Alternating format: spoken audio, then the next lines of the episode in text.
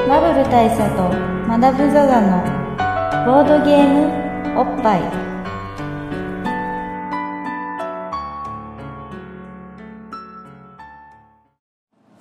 バグル大佐とマダム・ザ・ザのボードゲームおっぱい毎回ドイツ直送のボードゲームカードゲームを一杯やりつつぼんやりざっくりご紹介しています MC1 のバブル大佐です MC にマダム・ザ・ザですはいじゃあお疲れですはいお疲れ様ですいやいやーいやーねこう10週連続更新の、はいまあ何回目かになるわけなんですけれども、あの中盤ぐらい中盤ぐらいですよねで前回あのまあ俺たちの大嫌いな番外編であるはいあのゲームマーケットの回を挟んでそうすねまあ、今回はゲームマーケットはは嫌いじゃないですよそうゲームマーケット番外編があのそうウホ番みたいな外番外編ってもう本当ねあの意味意むべき まあ多すぎて言うべきそうなので、まあ、やっぱこの今回これこれつ今これ通常回ってやつ通常回でもうボードゲームの話をねなんかタイトルを決めてするっていうなんでまあホームに帰ってきたような気持ちですよ、そうです、でもうこの場所もねあのーまあいわゆるカラカンガラカンカラカンでやっぱりカラカンでやるボッパイが一番落ち着くね落ち着きますねうんやっぱり俺たちにはちょっとああいうお台場ビッグサイトみたいなところはちょっとちょっとこうねちょっと華々しすぎるかなそうですね相変わらすぎてハイカラすぎて俺たちやっぱこういう高田のパパのねそうですね今回はねそうですそうですあのまあカラカンはねいろんなカラカンで撮ってましてえええー中野そうで新す宿、ね渋谷渋谷みたいなで今回はこれた高田の馬場なんですけど最近ね高田の馬場といえば勃発的には結構あゆかりのあるゆ地であのー皆さんご存知かわかんないんですけど勃発ボードゲーム勃発ツイッターというものをやってまして、やってますねツイッターに関する説明はちょっと省きますけど省きますけど長いんであの140文字でね そうですね140文字であの今何してるっていうのを伝えるメディアとして ねいいねこのあの地名のことを説明していくそうスタイルねカラオケ館っていうのはみんな知ってますカラオケ館知ってますがねねあのカラオケボックスっていうのがあっそうてカラオケボックスっていうのは 個室がいろいろ並んでてその中にそうカラオケの機械があってそうですそうですカラオケってのはそもそもカラオケストラっていうことなんですけどああそうなんあそういうことか そうそうそうああのオーケストラのみということかそうおけのみみたいなオケのみなるほどなるほどオーケストラじゃないのに、そうです、うんまあ、そこに合わせて歌が歌えるっってていいううようなそのスペースレンタルスペース的なサービスがあって、まあ、そこは歌歌っても歌わなくてもいいんでだかそうですそうですら僕らの場合はもっぱら歌をもっ歌わたずらに歌わずあの収録をやる っていうあの、まあ、入ったらまずダムの電源消しますからそうですねダムの電源取ってあのテレビの電源も消消ししてでまあできれば空調も消すんですけど音がガーってなるんでそうちょっとそうこですこはいかんせんここはね消すスイッチはないあのねあのエアエアコンじゃなくてあの換気扇です換気扇がねどうしてもガーって回ってちょっと皆さん聞きづらいかもしれないですけエどアコンも消してますそうそうそうでまあ、そんなカラオケボックスの、まあ、この高田の馬場なんですけど、はい カラカンがある、はいあのこ最近ね、まあ、そうだツイッターですよツそイうッターでそうツイッターであの僕がこの間そのカラカラカラカンじゃない、えー高田の馬場を歩いていった時に、駅前にはいあの靴屋さんがあるんですよええもうここの近くですねそうこのカラカンの近くなんででその靴屋さんの店頭にポスターが貼ってあって、すはいでそれをなんかこうふらっと見ながらこう僕が通り過ぎた後にはっって思ってちょっと戻ってきて見たら、ウルトラセブンって皆さん知ってると思うんですけど、えまあウルトラ警備隊7人目の戦士こと、そうですウルねトラセブンですよ諸星団子諸星団子とあのそのウルトラセブンがすごいこうあのギンギンな感じにええ起立していく、まあそうそうそうそういわばウルトラセブンさんのあのセブンさんのセブンがが諸星がダンってなっている、そうですねあのセブンのウルトラな部分がウルトラになってるっていうあのそういう感じの、まあ、カプセル怪獣ですよねそうまあそうですそうで す股間のそう股間のカプセル怪獣がウィンダムって感じダムって感じになってうるん普段はミクラスなそうそうそう ダムっとなっているウィンダムらしからぬ強さを見せているのを見てあれえ何これと思って思わず二度見したっていうかはいっていう、まあ、案件がありまして、はいまあ、それの写真をね撮ってねはい あの友人に見せたところあの 友人が「これ1000これ 1000RT いきますよ」みたそういなあるでって そう話そにうそなう ってあじゃあ出してみるでボッパイでを出したら出し たらまさかの3700そうですねっていうボッパイボッパイがこんなに話題になったことないない今までですあの多分リスナー数超えたと思うんでそうそうそう今まで今までどんな話題性のあるそのドミニオンとかね当時の、えあのまあこの間で言うとカタンとかそういう人気のあるあのボードゲームの話題を出してもあのですね大したことにはならなかったんですけどなのにまさにこれがこれがバズったというやつかと そうですね全然その友人たちも全然ボードゲームとか全く関係ないところからそうですセねブンチンコが出てきて回ってきたよっつそっうてあの知ってるアイコンが 知ってるあのおっぱいキノコっぽい感じのアイコンが出てきたよっつって、うんいやーびっくりしましたねびっくりしましたびっくりしましたびっくりしましたしこれで学んだこととしてこれ皆さんにもぜひこの情報共有としてお伝えしたいんですけど、はいあのどんなにあの下ネタツイートが RT されたところでフォロワーは全く増えませんね増えませんね しかし増えない 3700RT されたのにボッパイボッパイのフォロワーまだ2000人ぐらいでしょまあそうでしょうね、であの時もだからもうあのね僕のあの携帯の通知が鳴りやまないんだ けれどもそうそうそうあのフォローされましたってやつが全然ないもんだないん ですよで 今ボッパイにあそれごめん2000とか言ったのもだいぶ持ってあ盛りました1600あ1600 1607フォローですフォロワーですねなんですけどさっきのそのセブンのチンコの件はえー、3700 3737リツイートの上に1561お気に入りされてます からそうですよねファボリもそのくらいまでいってフるァボリ率もすごい高くってみんなそんなにセブンのチンコが好きかとそうまあ実際チンコじゃないんですけどね、そうまあ、それは実際見ていただければいいんですけどわかるんですけどあのまあまあまあまあ本当ねだからあの、バズりっていうの はあの空虚なものだといや本当ですよ、うん、そうそうこれねやっぱりこの SNS 上におけるなんていうかなこのうんコミュニケーションのやっぱり空虚さですよね そうですよねやっぱりこのアテンションエコノミーとしてのね SNS メディアってなんか空虚なものですからそうですよねっていうことが分かったところでやっぱり僕らはまあその点ポッドキャストに関してはそのちゃんと中身のある そうですそうとでこすろをねやっぱりねちゃんと中身っていうのが一番大事なんですよ、うん、そうなんですよだからやっぱりねこうあのそういう隙間を埋めるようななんかこうまあいわばねこのボードゲームおっぱい今今回この回始まってから、いまあ、今7分以上経ってますけど、はいまあ美大値中身のあることを今言ってまあ そうです ねまだまだ美体値言ってない確か にツイッターっていうのうはわ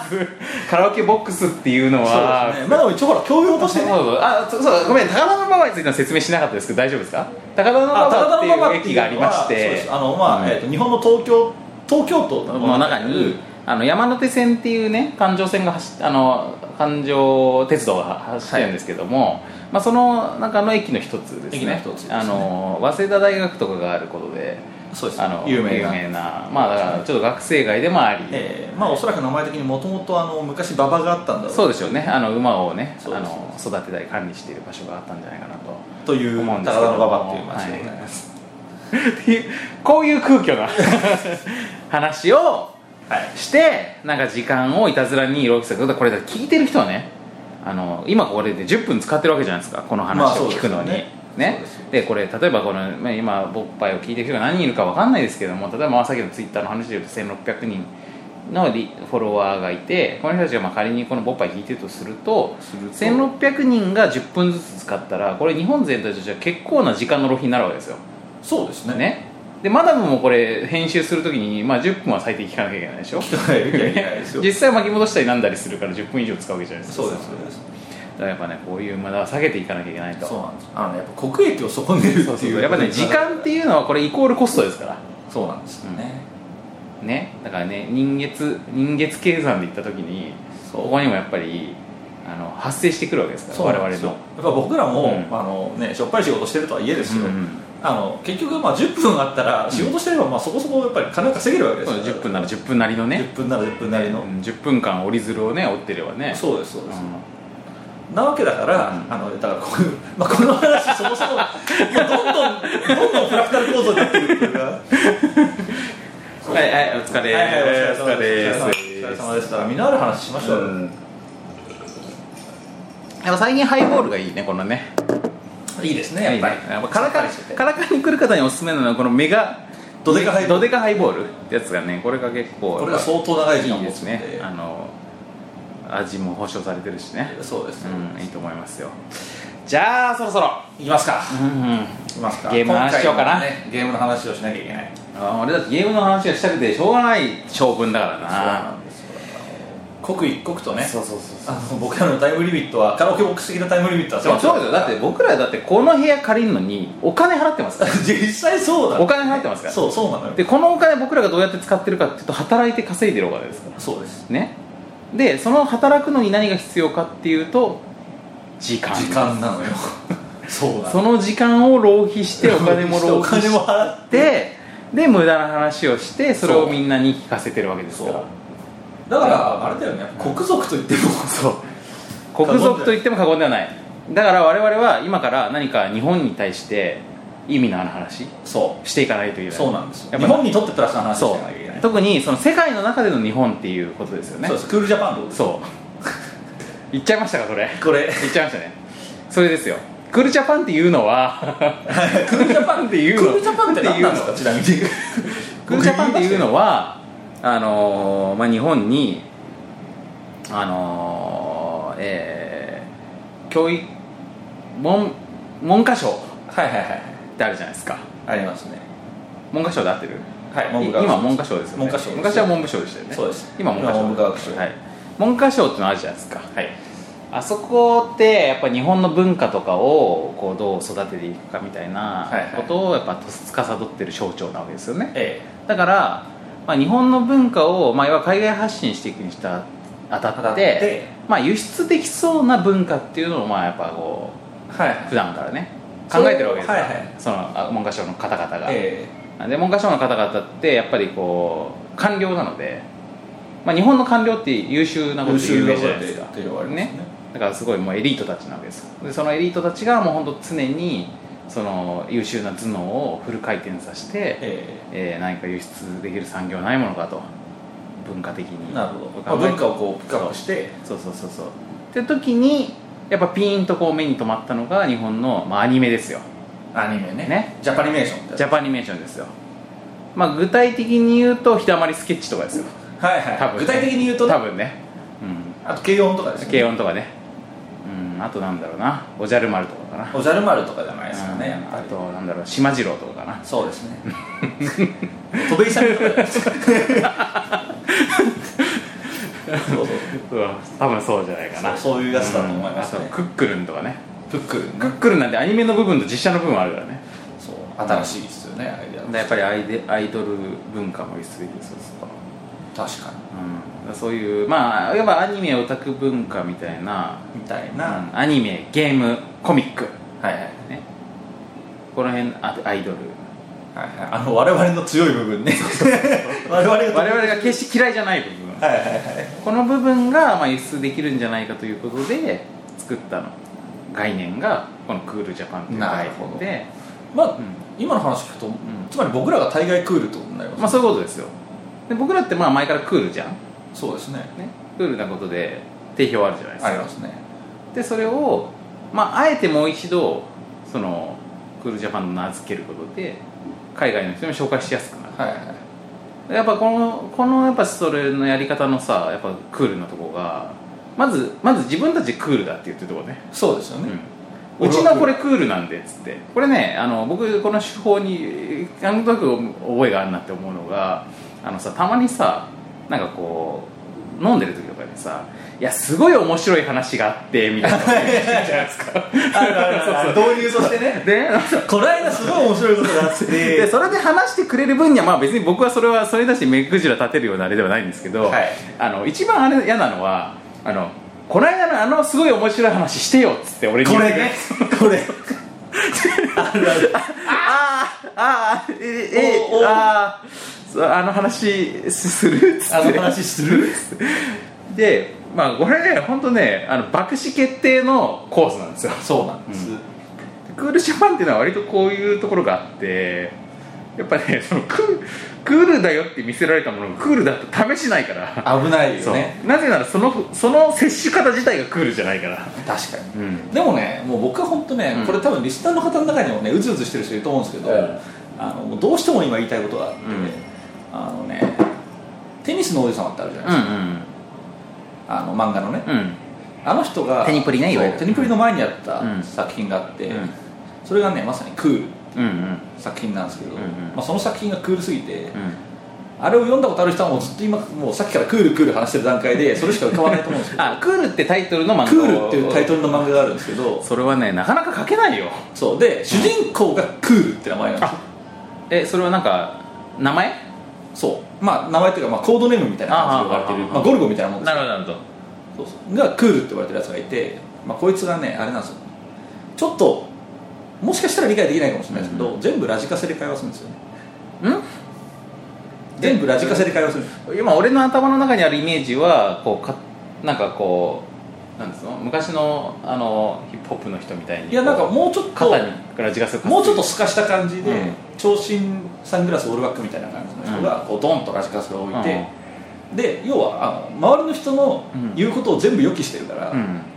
あの全部ラジカセの再生で答えられるっていうあ事前に録音してるんだそうですそうですそうですはいはいはいまあポッドキャストみたいなもんだそうですそうです僕らみたいうんなもんですはいこんな感じでそう僕らもだって今そのいわばリスナーとあうんの呼吸でねそうですそうですあのあのリスナーが多分さっき突っ込んだりとかしてると思うんですよそうですねそれそれなみたいなそれ なっていう今言ったでしょ皆さんねそれなってそうねそういうようなそ感じでうそういうような感じはいでやるやつがいて、うんでこいつがあのなんていうんですかねまあそのジャンプの漫画なんで、うんこう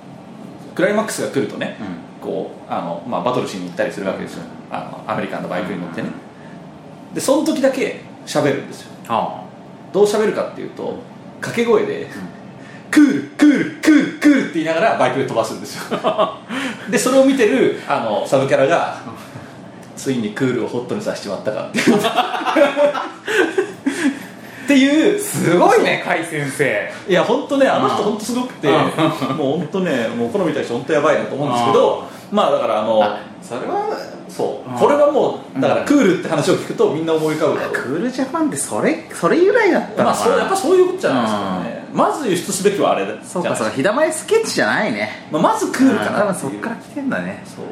そっかもうそれそのネーミングはもう本当に甲斐先生か堀井裕二さんがどっちかしかできないよねいや本当ねうんまあすごいなと思ったんですけどうんまあまあクールの話はここで終わりにしますよ一応ねうんそうこれ今俺ククールの話も仕掛けたけどねクールドラゴンクエスト8よりね、まあまあ うんそういやうちの娘がうちの娘がパパっていう言葉よりも先にククールって言葉を覚えたっていう逸話が逸話がね逸話があるぐらいやっぱりこうククールっていうネーミングも、はいクールな男に対してのネーミングとしては群を抜いてるなって思ってたんだけどやっぱすごいですようねん、やっぱクールって言いやすいですやよっぱねそのやっぱそれより上がいたからなんだなそうそうまあテレビの話もしちゃうとねうんやっぱりあのあえて菊丸を分身させて後ろに据えるみたいないろんなことをやってるわけなんですけどそそうあえて菊丸を分身させて後ろに据えるはまあそれでググると出てくるん であの皆さんぜひ読んでいただきたいんです けどひとそう一つも意味わからない検索欄に全文を打ち込んでねそうあえて菊丸を後ろにそう菊丸を分身させて後ろにしてるそうまあテニプリも本当ぜひ皆さんに読んでいただきたいっていう話もあったりとかあのして検索したいワードってあるもんねそういうねそうですんまあというのを踏まえてですよ、はいまだ今んとこまだ2対1な るな話してないから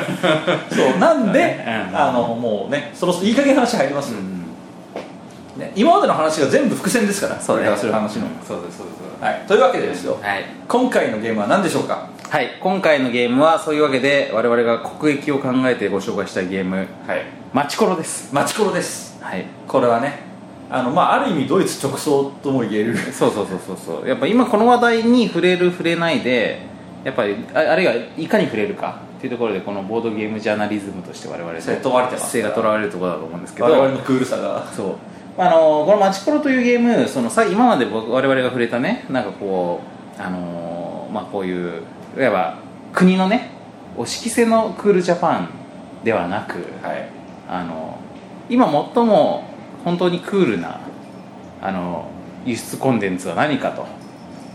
いう話になってくるとこれはやっぱボードゲームまあであボるーとドゲームでしょう言わざるを得ないわけじゃない言でわすざかるを得ないですねでその日本の,、まあ、その躍進目ず目まぐるしい目まぐるしいボードゲーム界において、まあ、今一番ホットな話題は何かっつうとこのマチコロが、マチコロがえー年間ゲーム大賞をねはいまあ、いわゆるみんながドイツゲーム賞みたいな呼び方をしている呼びの方をしているあの赤いポーンのあれあれですよそうあれにの、えーノミネートされたノミネートされたということですねということなんです2015年のやつですね、そうなんですよでこれがもう本当にっていうビッグニュースが今日本全国駆け回ってるわけ駆け回ってるで駆け回ってマチコロ初のノミネートみたいな感じになったりいやあれは初ではなく2作目であると、という、大賞にノミネートされたあの将軍っていうゲームがね、ええ過去にあノのミネートされたまあ僕が生まれる前のね確かノミネートされたんであるみたいな話とかいやあれをいあれをカウントするかしないかはこのあの当時のあの審査体制と今の審査体制の違いをどう解釈するかによるするかによってどっちとも言えるよるのであるみたいな、まあ、そういう面倒くさい話がいろいろとありつつも、まあ、とにかく超久しぶりか2回目かなんですよ、そうですうんでまあ、ちなみにねあの超金井久しぶりか2回目かは同じじゃないですか 超久しぶりか初かなってそうですねでさらにあの去年は、はいえーやっぱり近い話題として金井誠司さんの「ラブレター」というゲームがありまして、そうですねそれも海外で非常に人気があって、はいであのこれは賞を取るんじゃないかというふうに目されてで実際あのその年間ゲーム大賞の方じゃなくって、えードイツゲーム賞ショーみたいな感じのやつ、うんというまあそのももう一個そのあの大きな賞があるんですけど、そっちで、えー、ないんだっけえー、まあいい順いい位感じジャーナリス 調べトとけよもう本当ってに話ですよねマダムが調べてると思ったから俺調べてる 俺だって大佐が調べてると思ったからそうこっちもなんかだって話振ったのあなたじゃないですかじゃあもうあれだよちょっと今ググってくださいよ皆さんそうそうそうラブレター賞でググってくださいよあそうてかねラあのウィキペディアのラブレターのとこに書いてあるからそうですそうですだからラブレターボードゲームでググればまずウィキペディアが出てくるでしょそう今そこまでやりました皆さんやったはずやったでそれでそのラブレターのそのまあ実証歴みたいなの書いてあるからえうえんもうそこ見るそとうそれですもう全部バツそれですそんな感じでこれでこれで全部くれそうだからそんな感じでこれあれでしょ今の時代だからできるスタイルでしょこれそうですだからさっきの,、あのマチコロがい初めてなのか2回目かっていうのもあの、はいテーブルゲテーブルゲームズ・イン・ザ・ワー ルドそうテーブルゲームインザワールドにそのそのエントリーがあるんでそのエントリーがあって、まあ、僕らもそれ読んで知ってるんでそうああののそれを読んでいただく方がいいいいと思いますそうですそうですはい、これ無敵じゃないですかこれあれだねこれ ポータルポータルポータルでしょこのこの方式そうですあの勃発を聞いてそこからいろんな話題にリンクしていくことができるとそうだからそれがやっぱりあれですよボードゲームポータルとしてのんボードゲームおっぱいということになる でもほとんどウィキペディアとボテーブルゲームインザワールドとボードゲームギークあたりにあたりにまあ収束してはいきます けど風花さんのブログとかそうですまあなりますけど、まあそれはまあですけどまあそれはね昔のインターネットで言うとイエローページって呼ばれていたはいはいはいはいやつみたいな感じの、うん いやこれこれいいねこの方式、この方式、あの詳細があの我々うる覚えでもそう、あのみんなが勝手に正解にたどり着いてくれる、まあいわゆるサブテキストですよねそうですまあもっと新しい言い方するとハイパーテキストハイパー的ハイパーテキスト ねそうねあのハイパークラウドに由来するというもう一説に言われるハイパーテキスハイパーテキストですえーっていう方式をねこれから導入していきたいと思いますので、だからまあラブレターがあの去年はすごく話題になってでいやだってそのこの間のさゲームマーケットでのあのボザ氏のはい公開インタビューの中でも、あのやっぱりヨーロッパでボードゲーム好きな人でラブレター遊んだことない人まあまずいないですよっつって言ってたからトはあすごいよそんなですすごいだからそのぐらいラブレターっていうのはやっぱりねエポックだったんですよで海外でもちゃんと売れたとだからこれはあのーなんだろうなまあやっぱククールジャパン文脈で言うと海外では広角機動隊がめっちゃ人気なんですみたいな話に、まあ、日本のアニメ関係者そして、えーなんだろうなその映画関係者が長い間この神話にすがっていたのとはいはいは違って本当に遊ばれてるんだよ、なるほど、まあ、ちなみにこの高架機動隊の話っていうのは僕押井守ファンでもあるので言っておきますと高架機動隊はまあやっぱすごくその評論家受けましたしはいあのーまあ、非常に評価も高いしまあ、それまでの日本のそのアニメ映画に比べたら全然見られてるんですけどでもそれでもやっぱりこの興行収入とか公開関数って意味で言うと、まあ、ハリウッド対策とかの比べるべくもないって感じはあったまあもちろんうんですよね、まあ、向こうのそういうアニメ好きでも見てる人見てない人が結構分かれるようなそうそうまあ日本で言うとやっぱりある程度単館系の映画みたいな感じで例えばあの「ムトゥをドルハージャ」ってゲームがあゲームじゃない漫映画がが、まあ、あの十数年前にすごく日本で、ええあの流行りましたインド映画としては初めてのヒットって感じになりましたけどそれでもまあ全国ロードショーって感じではなかったではなかかったですねらまあそういうような感じですよあのなんていうかこうマイナーメジャーですよね、はいはいうんっていう感じだったと思うんですけどそれと違ってあのラブレターというゲームはあのまあ、そもそもそのボードゲームという市場自体が海外でもそんなその任天堂とかマイクロソフトとかの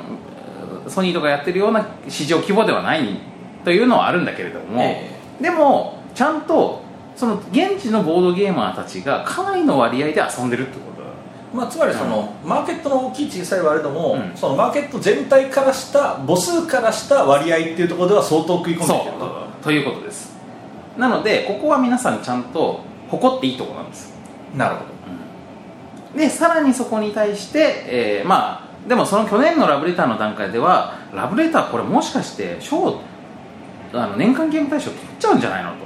はいはいでそのゲーム、まあ、ただ遊ばれてるってだけじゃなくてゲームの内容としても非常にエポックだしまずスタイルが新しいあのええすごい少数のカードで短時間で遊そんうでで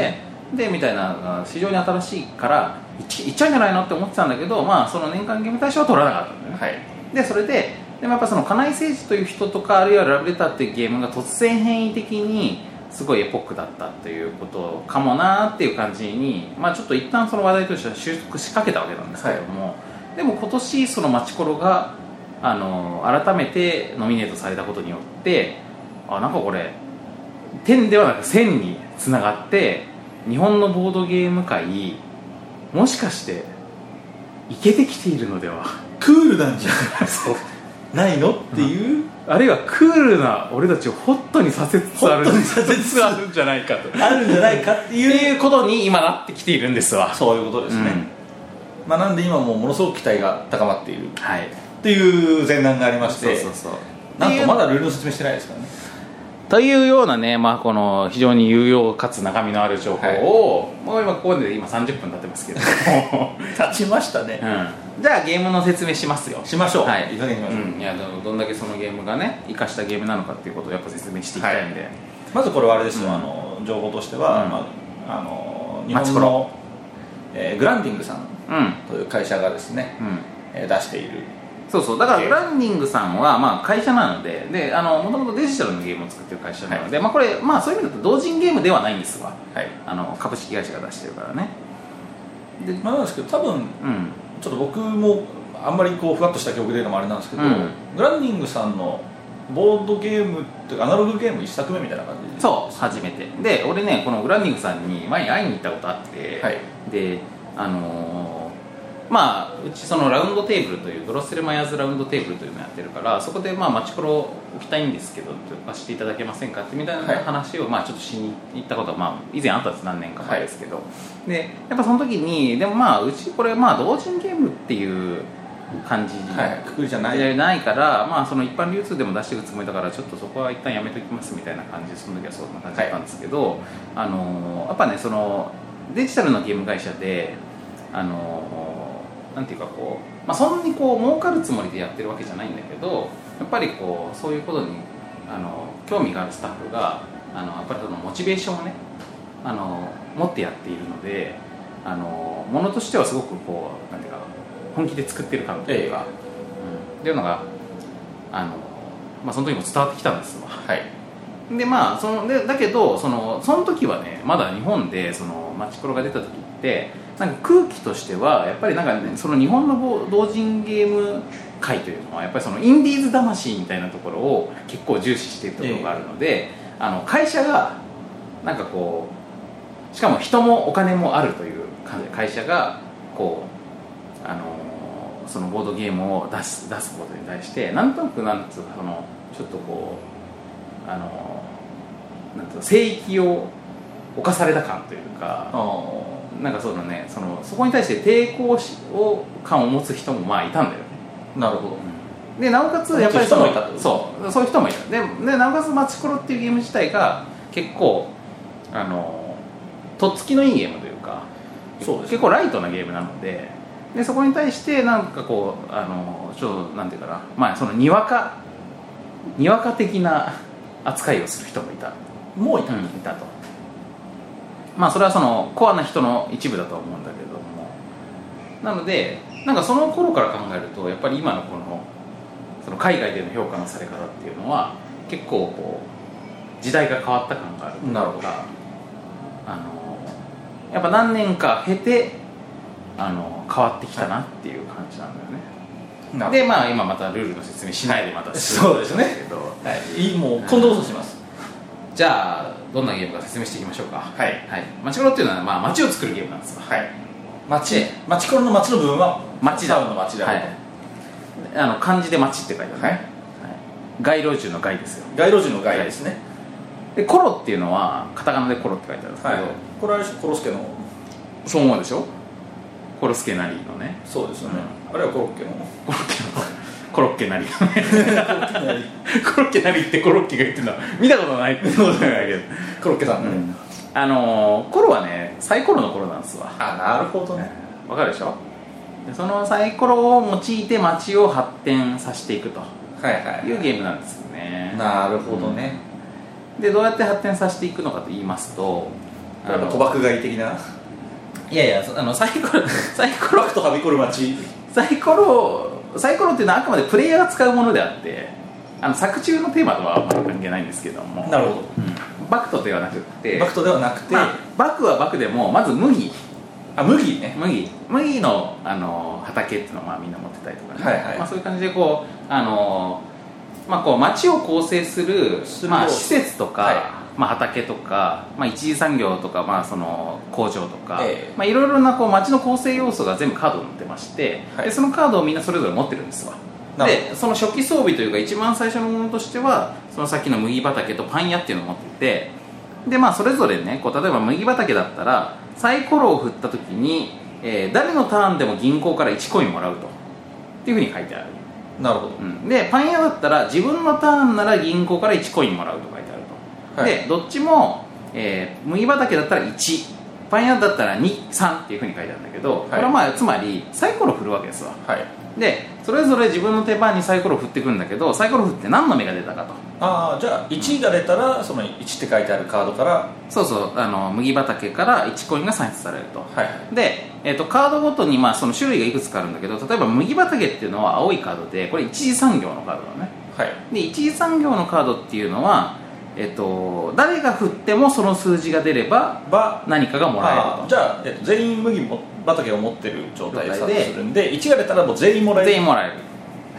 で逆にパン屋っていうのはあのー二次産業なのではいえーまあ、だからまあ三次作業なのかな、まあ、とにかくその、えっと施設施設なんです商業施設なんですよね、商業施設カードっていうのは、えー自分の番じゃないともらえないと、はいでこれは23って書いてあるから自分の番で振った時に2とか3が出たらその人だけが1コインもらうなるほみたいな感じででそのコインを使ってまた新しい施設を買ってっていう感じになってくるんですよねどはいで、まあ、ポイントはやっぱりこのサイコロの目で決まるというところで、はい例えば、まあ、最初から、えー持ってるカードっていうのは1だったら麦畑からもらえて23だったらパン屋からコインがもらえるって形なわけですけど、ここにじゃあ次何をカードを買うかということになった時に例えば、えー2だったらもっといいものがもらえるみたいなカードをもらったとしたら2の時には、えーパン屋からももらえるし新しい施設からももらえるというふうになってくるだけど456で何かがもらえるってカードを買った場合は1だったら麦畑23だったらパン屋456だったら新しいこの施設みたいな感じで、はいい、まあいわばこのどの目が出てももらえるみたいな感じなるほどってことですよねでそれで、まあ、そういうリスク分散みたいなことをしていくかあるいは一点集中で1が出たらめっちゃ儲かるんだけれどもそれ以外のではしょぼしょぼですみたいな方向に投資していくかっていまうあ、例えばそれであとそのさっきのカードの色じゃないですけど、うんあの例えば誰が出してももらえるっていうカードをいっぱい集めると、まああの他力本願じゃないですけど、うん自分の台数運が悪くても、うんなんとか何べっていう組み方もできるし、まあ、要は安定していくわけけだよね自分のサイコロ運にかけるんだっていうやり方もできるってことですよね、あと確かちょっと攻撃的なカードもありましたね他の人からお金をもらうみたいそうなもう一個ね紫色の施設っていうのがあってそれ赤はだ私だっけ赤か赤がまあその攻撃なのかなあのその面を出したプレイヤーからコインをもらうみたいああなるほどだからまあ出しちゃいけない目っていうのを作るみたないそなうそ感うじになそうるんですそうねみんながまあ出したくない目ができてくるというようなあの赤のカードっていうのがあって、まあ、さっきのし一次産業は青のカードなんですよねで商業施設は緑のカードで赤のが攻撃カードみたいなやつでで紫が特殊カードなんだよねというような感じであのそれぞれはいあの施設をまあ本当にサイコロ振ってコインをもらったりとかしてでそのコインを使って新しいえー施設をを建てていくということをぐるぐるぐるぐる手間を回しながらやっていくという非常にシンプルなゲームなんですよはいはいこれでどうやったら終わるんでしたっけで最終的にはもともと作りかけの施設っていうのがあるんですよええでそのその施設っていうのはこう、まあ、結構なコストがかかる施設ということなんだけどああすごいお金が高いみたいなそうそうそうそうでその施設を建て切ったらあの終わるとなるほ具体的にはショッピングモール遊園地電波塔かなこの3つの施設を建てるのにそれぞれまあ結構101622とかこうコインがあるんで、はいまあまあ四つあった気もしますけどままああ多かったっけなんかまあそのハイコストなやつをど建てていくことによはっい建てていっで完成させたらっていう感じですてねなるほどうじゃあまあレースというかいち早く立てたら勝ちみたいん、なそうそうそうそうというようなゲームですいやーなるほでまあだからねそのルールの説明だけするともうこんだけの話なんですけどでもこのゲームはなんかすごいその辺はなんかせめっちゃ整理されてるというか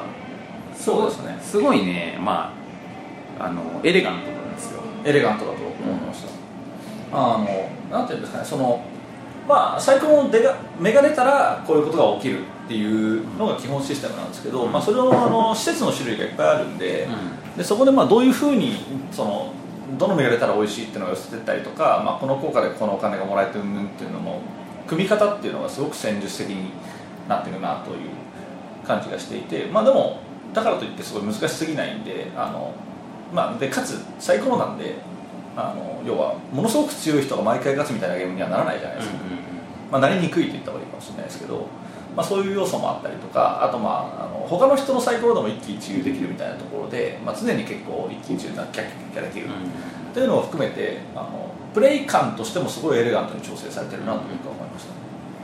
なんかさ、まあ、このこのゲームが出た当時っていうのがまだドミニオンとかがすごい流行ってた頃だったからっていうせいもあるんだけど、はいなんかこういうこう手元に何かを構築していく感じのものっていうのが、まあ、デッキじゃないんだけどこうそういう構築感というかストラテジー感みたいなところでなんかちょっと比べるような人もいたんだけど、でもそのドドミニオンとかに比べるとやっぱりこうそのサイコロっていう、まあ、最終的には完全にランダムなものに対してそのどこに自分のこうなんていうかこう勝ち目をね振っていくかみたいなことだから、まあ、すごいこうなんていうか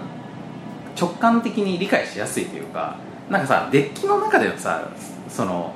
こういうカードをこのぐらいの割合で含ましていくと、みたいなのってすごく確率計算としても複雑なものじゃないですか。そうですね、まあ、よりストラテジックであるということですよいねやそうじゃなくて偶俺の場合偶数が出たらまずお得とでその中でも特に2と4はお得とかで6だけは出したくないあいつにすごいお金取られるからみたいなのってやっぱりすごい理解しやすいことだし基本的にあの6つの目のどれがどうでっていう判断ができるんでそれはすごくいいですねでまあそういうのあはと要素が隠れてないんですよねそうだね全部見えてるからドミねニオンとかだったらデッキがまあ見えないんで、んそこの中を自分で把握しておくしかないんですけど、うんうんまあ、そこだったら全部目の前に出てるんで全部計算できるってところはいいやっぱなんとなくそのなんかまあグランディングの方もこうボードゲームの入門用に意識して作ったというようなことをおっしゃっていたような気がするんですけどなんかまあこういうこうストラテジー要素もあって運もあってっていうゲームがどう面白いのかっていうことを伝えるのにすごくめちゃめちゃ優等生的な入り口っていう感じだよね。そうですねうですしまあ本当にそのボードゲームに慣れ親しんでもう紐長いっていう人が、うんじゃあ物足りなくて面白くないってなるのかって言ったらまあそんなこともない、うんまあこれもほん、まあ、これは実際問題人によるんですけど、んうん僕みたいなタイプはもう全然一騎打ちできるし、楽しくやれるでまた拡張でさその建物の種類を増やしていくことで別にこれ戦略としていくらでも複雑化していくことはできるわけそうですねでまあ使う建物使わない建物とかを切り替えていくことでまた別の戦略もできたりとうか、んもしていくんでリプレイ性もすごく高いと思いまあすい入り口は広くリプレイ性も高く、いことつくねこれをどう深くしようと思えばどう深くしていくこともできるということでまあ悔しいぐらいによくできたゲーよムくでときたね、まあ、クールなうんさすがクールな俺たちをホットにさせるゲームホットにさせるゲームっていうことになると思うんですけどあとねなんかこうまあこれの話を先だってマダムとしてる時に、はいまあ改めて思ったんですけどボッパイで最近カタンの話したばっかりだからそうですそれで改めて思ったんだけどこれかカタンの変形と捉えることもできるよねもうできますねうんそうですでカタンの時にさなんかこう誰かが振ったダイスの影響があの全員にあるっていうところがカタンは多分当時新しかったんじゃないかっていう話をしたと思うんですけどグランディングじゃなくて マチコロの場合あのそれがそうなそうなカードもあるしそうじゃないカードもあるっていうところでまああのカタン的な仕組みっていうのは中に取り込んではいるんだけどあのそうじゃないところもあるというバランスなんですよねそうですねでまあいわばカタンのあの土地っていうのを自分で好きに組み合わせられるみたいな感じだよねそうですねだから結構面白いなと思ったのはそのまあカタンのそのサイコロの目が全員に影響するみたいなところもありまあマチコロだったらその、えーとまあ、自分だけが効果が出るものもあり人を攻撃できるものもありみたいなところあるんですけどあのでまあそれって例えばえっ、とドミニオン的な要素っていう話でいうとその施設がいっぱいあっていろんな種類があってそれの組み合わせでっていうところはもうすごくこうなんていうんですかねあの多様性っていうところを意識してこうバーッと広がってるわけですけどでも実際問題あの、まあ、チコロのその自分がやるアクションっていうのは実はサイコロを振るであの物を買うっていうものすごくシンプルな動きしかしないっていうでここのその割り切りがすごいしっかりしてて、うあのゲームを作る上での英断だったんじゃないかなと僕は個人的に思ってる部分なんですけどどこをものすごくシンプルにしてで複雑性をどこに担保させてそれでまあなんていうんですかね全体としてスマートにするかっていうことを考えた時にそのまあ今マチコロの話をする前にラブレターの話とかをんうんしましたけれどもあのラブレター以降でそのミニマリズムみたいな言われ方を世界でされてたというか、あの日本のそのラブレターをはじめとした、まあ、すごくこう少数の、まあ、小さいコンポーネントで小さくて面白いゲームを作るみたいな考え方が日本にはあるみたいなことをあの、まあ、海外の人日本の人もそうですけど言われてたなと,、えーと当時思ってたんですけど今から考えてみるとあのマチコロもその一見そうは見えないけれどもそういう考え方自体はあるんじゃないかうん、うん、似てるよねそうれでそこの要はどこをミニマルに抑えるかっていうのは自分のアクションうんとあと考えるべきことっていうのをすごくシンプルに抑えようとした結果できたゲームなんだなと思っていてだからそこはなんかあのちょっとさっきの話を踏まえて僕が今腑に落ちた部分かなだからまあどこが複雑なのかっていうと複雑さはカードの中身だけに負わせてるわけですよとそうですそうですでもカードの中身っていうのはカードの中にカードテキストとして書いてあるからあの要は覚えとかなくてもいいしそうですねまあ、その都度確認もできるしそこはまあ複雑になっていても最初に説明しなきゃいけないことは増えないよねそうですでフレームのルールだけがはすごくシンプルになっていて最初にここだけ覚えといてねっていうところはめっちゃシンプルなんだけどやってる途中でカードの中身を読みながらやっていけばいいっていうようなバランスになってるんだよねそうですねでかつまあカードの一枚一枚の情報ももうぎっちぎちにはなってない、うん一枚一枚を理解することにはそんなにコストがかかってないっていうところも、あのすごく情報量ってのを意識したのかなと思いますね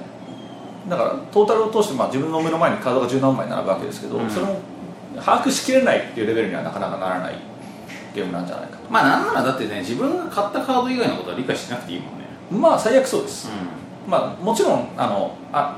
んまあ人そのうそうやつっていうのはこの本当はあるんだまあ、けどただどの道もフラがやることでサイコロ振るだけなんで、うんこの目でたらやべえなと思ってるだけですそうそうそうそうっていう話なんですよ、だからまあその買い物をするときにこのこの施設を買おうっていうときに初めてそこを新しい施設の効果を意識すればいいだけだから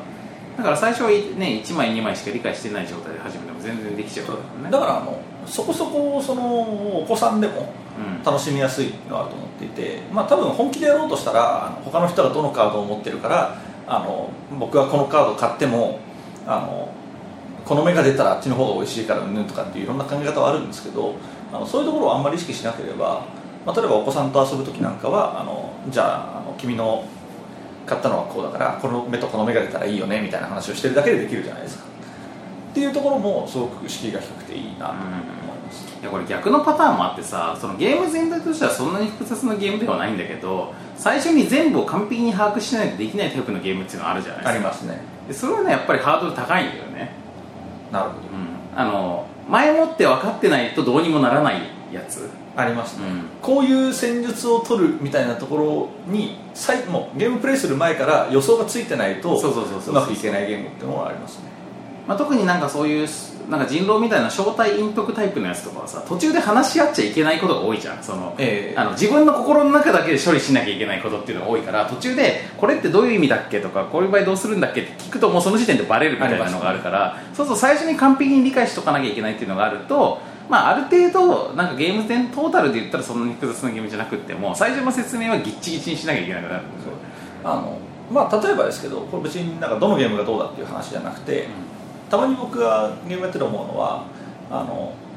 まあ、さっき言ったカードに効果があってでもそれが効果じゃなくて要は自分の手にしかない、でその中のコンボをしっかり決めていくみたいな話なんだけれども、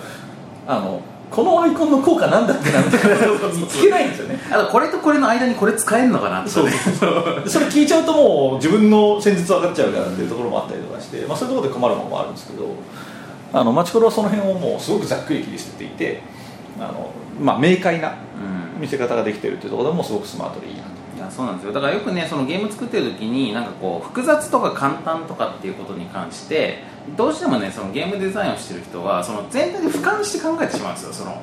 あの全体を見た上であのしこのゲームはか複雑なゲームとか簡単なゲームとかって思っちゃうんだけど実際はトータルでどうかってことはあまりどうでもよくってあのプレイヤーからするとそのプレイヤーが最低限抑えとかなきゃいけない情報っていうのが少なければ別にそれでいいんですよなるほど最終的には本当は複雑でもあの簡単に入れればいいっていうかだからまあそういうところがねやっぱりさすがにそのブランディングさんとかはあのちゃんとそのコンシューマーサービスをやってるところだからっていうこともあるかもしれないけどそのあのコンシューマーってコンシューマーゲームという意味じゃなくておおお客さんに対してなんていうのこのもてなしのさはい意識があるというか、はいはうい、ん、日本ならではそうのそういや重っ重重っはいはい、うんあれのねっねあれをねはいはいあれてなしあれてなしあ的れてなしの意識がクリステル的なねそうそうそうそうあるからさやっぱこれがだから日本のものづくりってことになってくるんじゃないかなとなってくるんじゃないなかいかななっていうことがまあ言いたかったわはいけはいなんですよね、はいまあつまり重なんとかの精神もすごくあるわけでそうそうそうそうしてもういかにも日本らしいゲームだとうん言えるんじゃないかいうことなんでやっぱこれがだから賞をねこれから取ってくれればと取ってくれれば僕らとしてはもう大変嬉しいですうんそうしたらやっぱりこのブランディングさんにあのボードゲームおっぱいのあのタイトルコールをお願いしに行ってプラン B っていうのもあるんですけどつって プラン B 出したいですねあのーねマチコロはマスコロはボードゲームイおンっスパぱいイアードバイおっぱいでっていう話をしていただいたそりう小指しよりはまだまだ頼みやすい土下座とかもできるしそうですねうんこれは日本的にねコミュニケーションであるところの土下座ね そうですねもちろんそうですなどもしていくことに日よって本を代表するねクールコミュニケーシ ョンがあるところのだとこの土下座ですからね、うん、そういうことまでしていけるわけだから我々もそうですねえーぜひ賞を取っていただきたいなとと思います思ってるんですけどね、どうしますかおっぱい評価いきますうん、いきましょうかあちなみにさあの今回のこうあのノミネートはいあの実はもう一作日本のゲームはさらに入っていて、はい、あの推薦リスそトうそう推薦リストの中に、あの究極のワンナイト人狼っていうのが入ってるんですけど、はいこれもやっぱりその「ワンナイト人狼」っていうゲームがさまあそれこそ日本であの最初にこう出てきた時には、まあ、まず「ワンナイト人狼」すげえなってなったえ来てんなこれはってなった人たちもいたけどあのなんかこうなんていうかな、まあ、人狼の本来持っている深みに達してないというようなことを言ううるさ方も結構いたわけですよー、えでこれはまあもちろん別に両方の立場がいていいんですけれども、それはまあぶっちゃけ僕両方言ってましたそうそうそうワンナイト人狼すげえけ どそうそうあのっていちょうっとさすがにサクッとしすぎだわっていう人そうもサクッとしすぎまあだもちろん僕は両方言ってましたで別にその元々の人狼の方が面白いというところもあって別に構わないんだけど、まあ、とにかくさなんかなんていうのかなそのちょっとすいませんねちょっと言い方が難しいんですけど、はい日本国内の、まあ、ボードゲーム界においてちょっとなんかこうあのいいけどいいけどライトすぎるねとか、はいい、いけど入門だねとかいいけどちょっとあのーなんていうかなそのボードゲームに対してまああまり詳しくない人はこれで楽しめるかかもしれないけれども僕らはちょっとそこれではちょっと物足りないものがあるねというような言われ方をしがちだったタイトルがむしろ海外で評価されているというこの状況はいはっいていうのがなかなかそういうなんかあの面白いなと思ってつまりですねあの僕がこの感じから思ったのはやっぱりあのドイツで評価されるゲームを本当に作ろうと思ったらドイツのゲームに対しての憧れだけで作っててはダメだってことだと思うんですよ、おおなるほどなかなか突っ込んできます、そうドイツゲームっぽいものっていうのを日本で作ってもそれはドイツの人たちからしたら知っとるわそういうゲームっていう感じになるわけだからだからそこからちょっとねなんかこう飛躍が必要なんだと思うんですよねでも飛躍の仕方はいろいろあると思うからドイツゲームのことを知り尽くしてる人がそこからさらにもう一段進化を加えるって形の飛躍もあるかもしれないし三撃ルッパーみたいになんか全然違う文化的なバックグラウンドから出てくるゲームだからちょっと飛躍してるってこともあるかもしれないしあの今回みたいになんかこう今回というか、まあ、そのマチコロとかワンナイト人狼みたいになんかむしろそんなにそのマニアックなドイツゲームボードゲームマニアみたいな視点から作られてないからそこから距離があるっていうのもいいと思うんですよねなるほどというようなことを思いましたよとはい、まあそのねあの憧れで例えばドイツゲームっぽいものを作ってもうその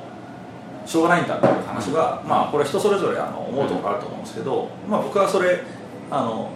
僕自身は分かるなと思ったタイプで、うまあそれは単純にあの余談としてね、うん思い出したのはあれですあの、まあ、皆さんご存知の、えーフォークの神であらせられるあのうん岡林信康という人がいるわけですけど、さんご存知の皆さんご存知の皆さんご存知の岡林先生がね、あのまあいろいろやってた中で、うんえーとキングクリムゾンかなんかの人に言われたんですね、うんあのお前らのその独自のロックを見せろみたいなうん要は君たちはその洋楽を自分たちでやってるだけなんじゃないか、うんっていうのを聞いてですね岡林先生はあのなんかこう日本のなんていうんですかねあの伝統音楽みたいなところに着目してこうなんかお祭りロックみたいな温度ロックみたいなことをやるわけなんですけどでそしてそれはあんまりファンにこうあの心よく思われなかったわけなんですけど そうそう、まあ、飛躍の結果ね飛躍の結果あんまり心よく思われなかったんだけれども、うんあのまあでもやっぱりあのそれを言われた本人はあのやっぱり絶対刺さるなと思うじゃないですか、いやそうなんですよだからまあでも別にそうそれは今のはあくまでドイツで受けたかったらって話でしかないから、まあまあまあそうそう別にそそれが絶対の価値ではないから、ね、そう絶対おかしいじゃだなかいらそれこそ例えば日本国内で洋楽っぽいことを日本人に対してこう浸透させる音楽活動っていうのも全然意味もあるちろんありますよね、そうそうでそれでまあ当然かっこいいものが出せてたらかっこいいと思う人がそれを聞いていくわけじゃないですかでそれはもう絶対そうだと思うんですよねだからドイツゲームっぽいものっていうのを日本でちゃんとその作って日本人に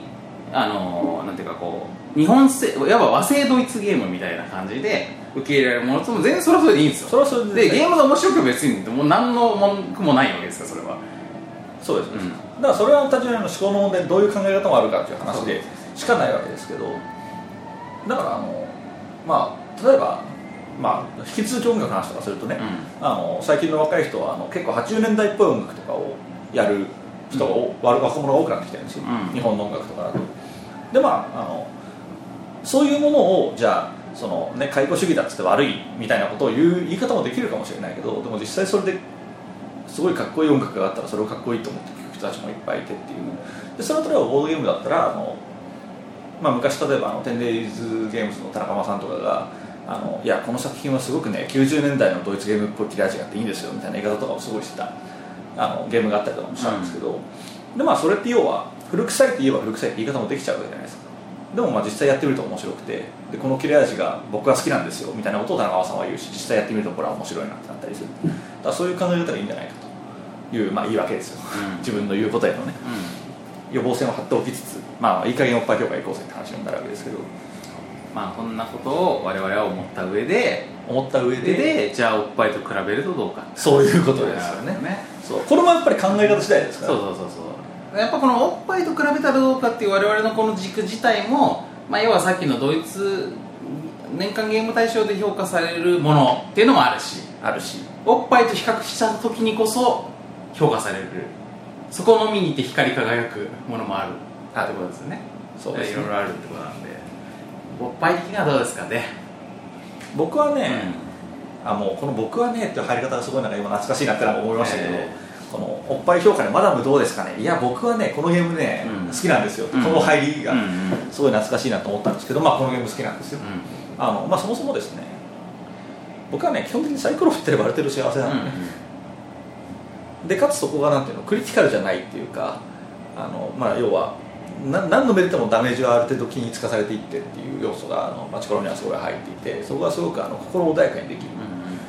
ゲームっていう意味ですごく好きですうんうんではもちろんあの若干パーティーゲームによるっていう要素はあるかなと思うんですけどまあそういうゲームが好きですなんで僕個人で言うとすごい高評価をつけます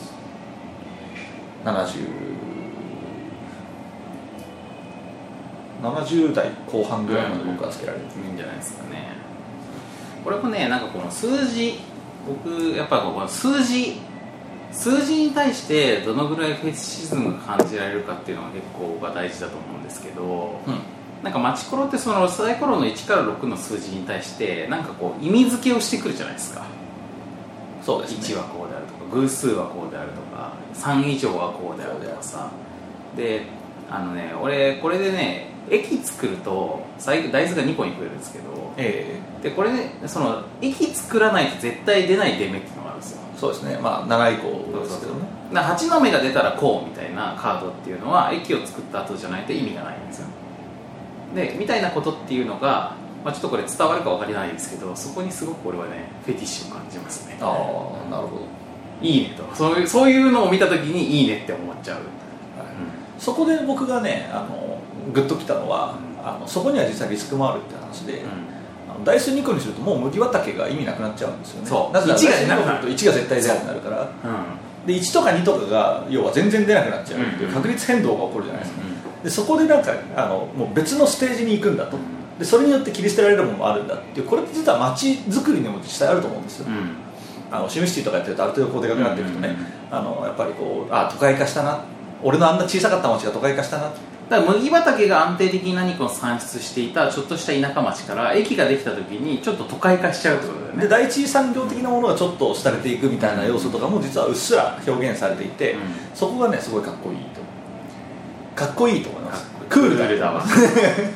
クールだよこれクールですね、というところを踏まえましてどうでしょう点数的にはうん76とか、 76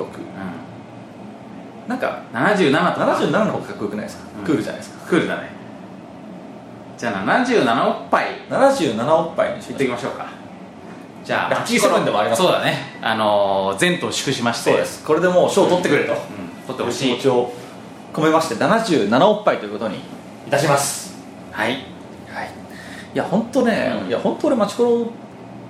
取ってほしいんですよね、マチクロはさアートもいいよね、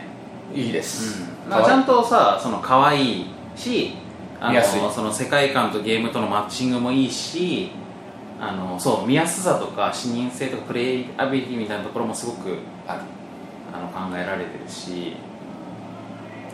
まあ本当けなすとこがないですよ、そうです、うまあ、僕はもうちょっとねあんまりこの辺あの公正な評価は下せないんですけど、うんなんせ好きなんでんうん、でも本当にねすごくあのいい意味で利口なゲームうん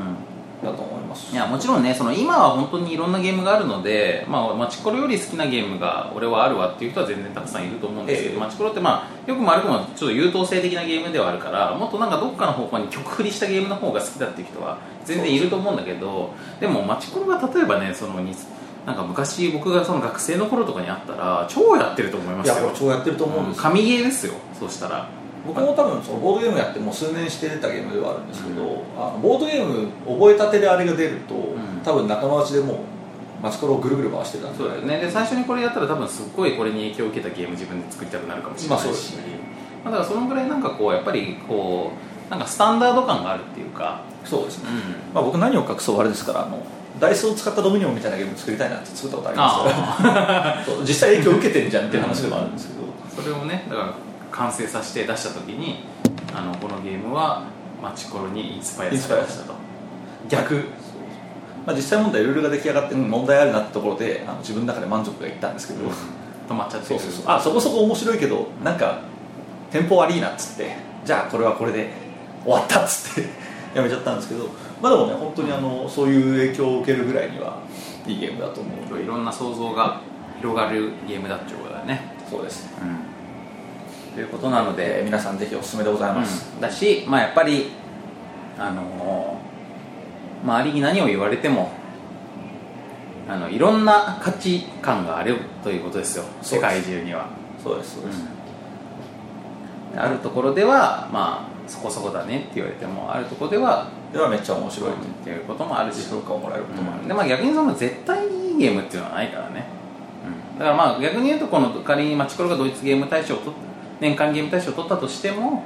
あの別にこのゲームは俺にとってはそんなに大切なゲームで面白いゲームではないっていう人もまあいるでしょうもちろんいますね、うってことなんでですそれはもうそれでいいんですよ、うんそうなんですよ、それはまあ人それぞれですから、うんまあ、そういうところも踏まえまして、はいでも我々としては77おっぱいですおはいですそしてまたまあこのゲーム超好きですというところを言って終わりたいと思います、はいあ終わりたいと思いますね告知をしないとね、はいじゃあ告知しましょうはいえーボードゲームおっぱいはツイッターアカウントを持っておりますボードゲームアンダースコアおっぱい、えー BORDGME アンダーバー OPPAI こちらで更新報告とか、えーとセブンのチンコとかですねいろんなものを配信しておりますんでぜひ、えー要チェキであるということでございます、えーあとはですね Facebook ページ facebook.com スラッシュぼっぱいこちらでも更新報告を行っております、えーまたブログ、えー、ぼっぱい .com ですねこちらで、えーこの音声を配信しておりますまた iTunes ストアでも同じように聞くことができますボードゲームおっぱいで検索していただければ出るかと思いますぜひよろしくお願いしますはい、えーあと我々ドロッセルマイヤーズという、えーネットショップとドロッセルマイヤーズラウンドテーブルという姉妹店的ネットショップやってまして、はいえードロッセルマイヤーズの方はオリジナル商品、えーラウンドテーブルの方は、えー、ドインディーズボードゲームの専門店って感じでやってるので、あのーまあ、マチコロは置いてないと思いますけど、はいあのーまあそういう日本のね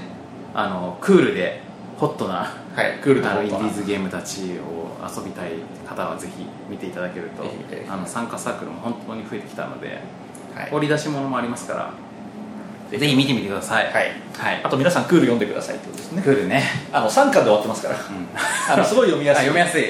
読みやすいし、まあ、そのさ探すのが大変だと思うけど、まあ絶版かもわかんないですけかもどしれないでけども電子書籍とかあるかもしれそうなだいんねで電車とかアマゾンとかいろんなところである探かせもるしれないんででもうクールは本当いにや俺もねそれはね、あのーチェックしてなかったんでこれはあの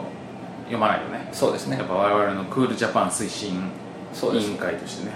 あとまあやっぱりあれクールな漫画っていうとですねやっぱりこの僕とか僕の周りであの、まあ、ちょっとうがった意味で大変盛り上がったのはあれですねブリーチですねあブリーチは本当におしゃれ でねあうんうんおしゃれまだまあ本当にブリーチとか好きだよね昔からいやーブリーチは本当にね、まあ、これ本当にあのでも、まあこの話は本当にあのねあの素直に大好きな方に申し訳ないですけど、まあ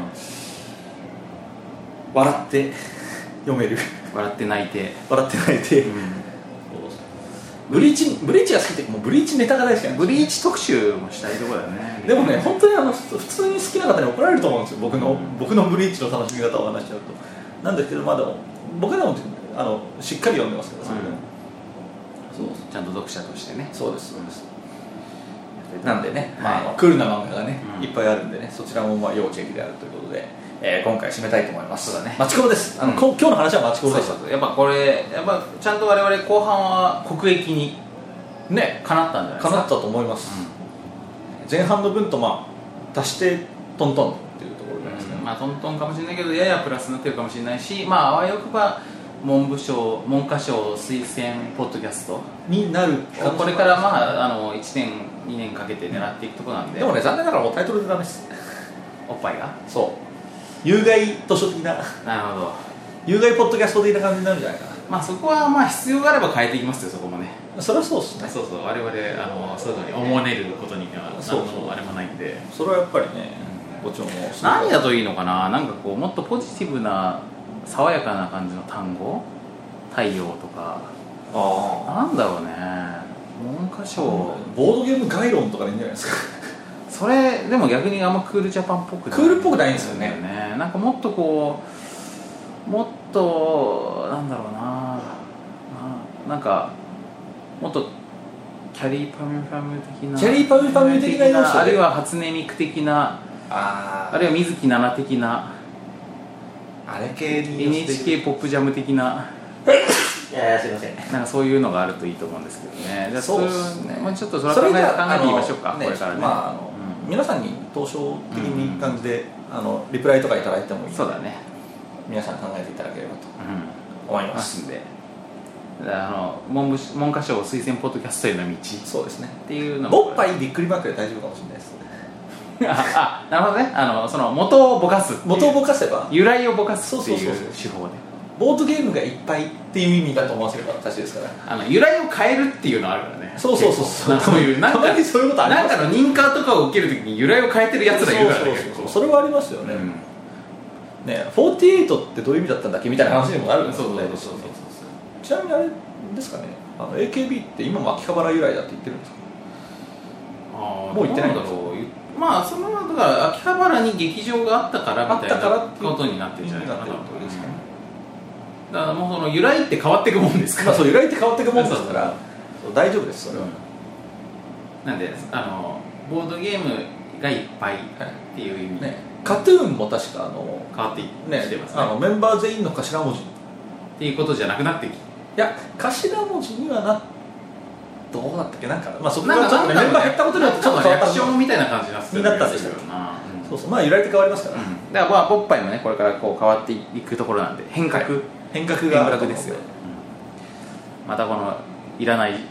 時間をそう付でけす出ねしてしまったねそうですはい、はい、これこれはちそょうっそとうそう国益最後にまたこれでこれでだからまたマイナスにちょっと傾いたんでもう終わりますよそうだねはいというわけで、はいえー今回はマチコロ頑張ってください、えー、77億杯でございますはい、じゃあ大賞受賞の方をお待ちしていますお待ちしております受賞の際にはぜひゲストに出ていただいてねそうですね凱旋インタビュー的なのはあった方がいいかもしれないですね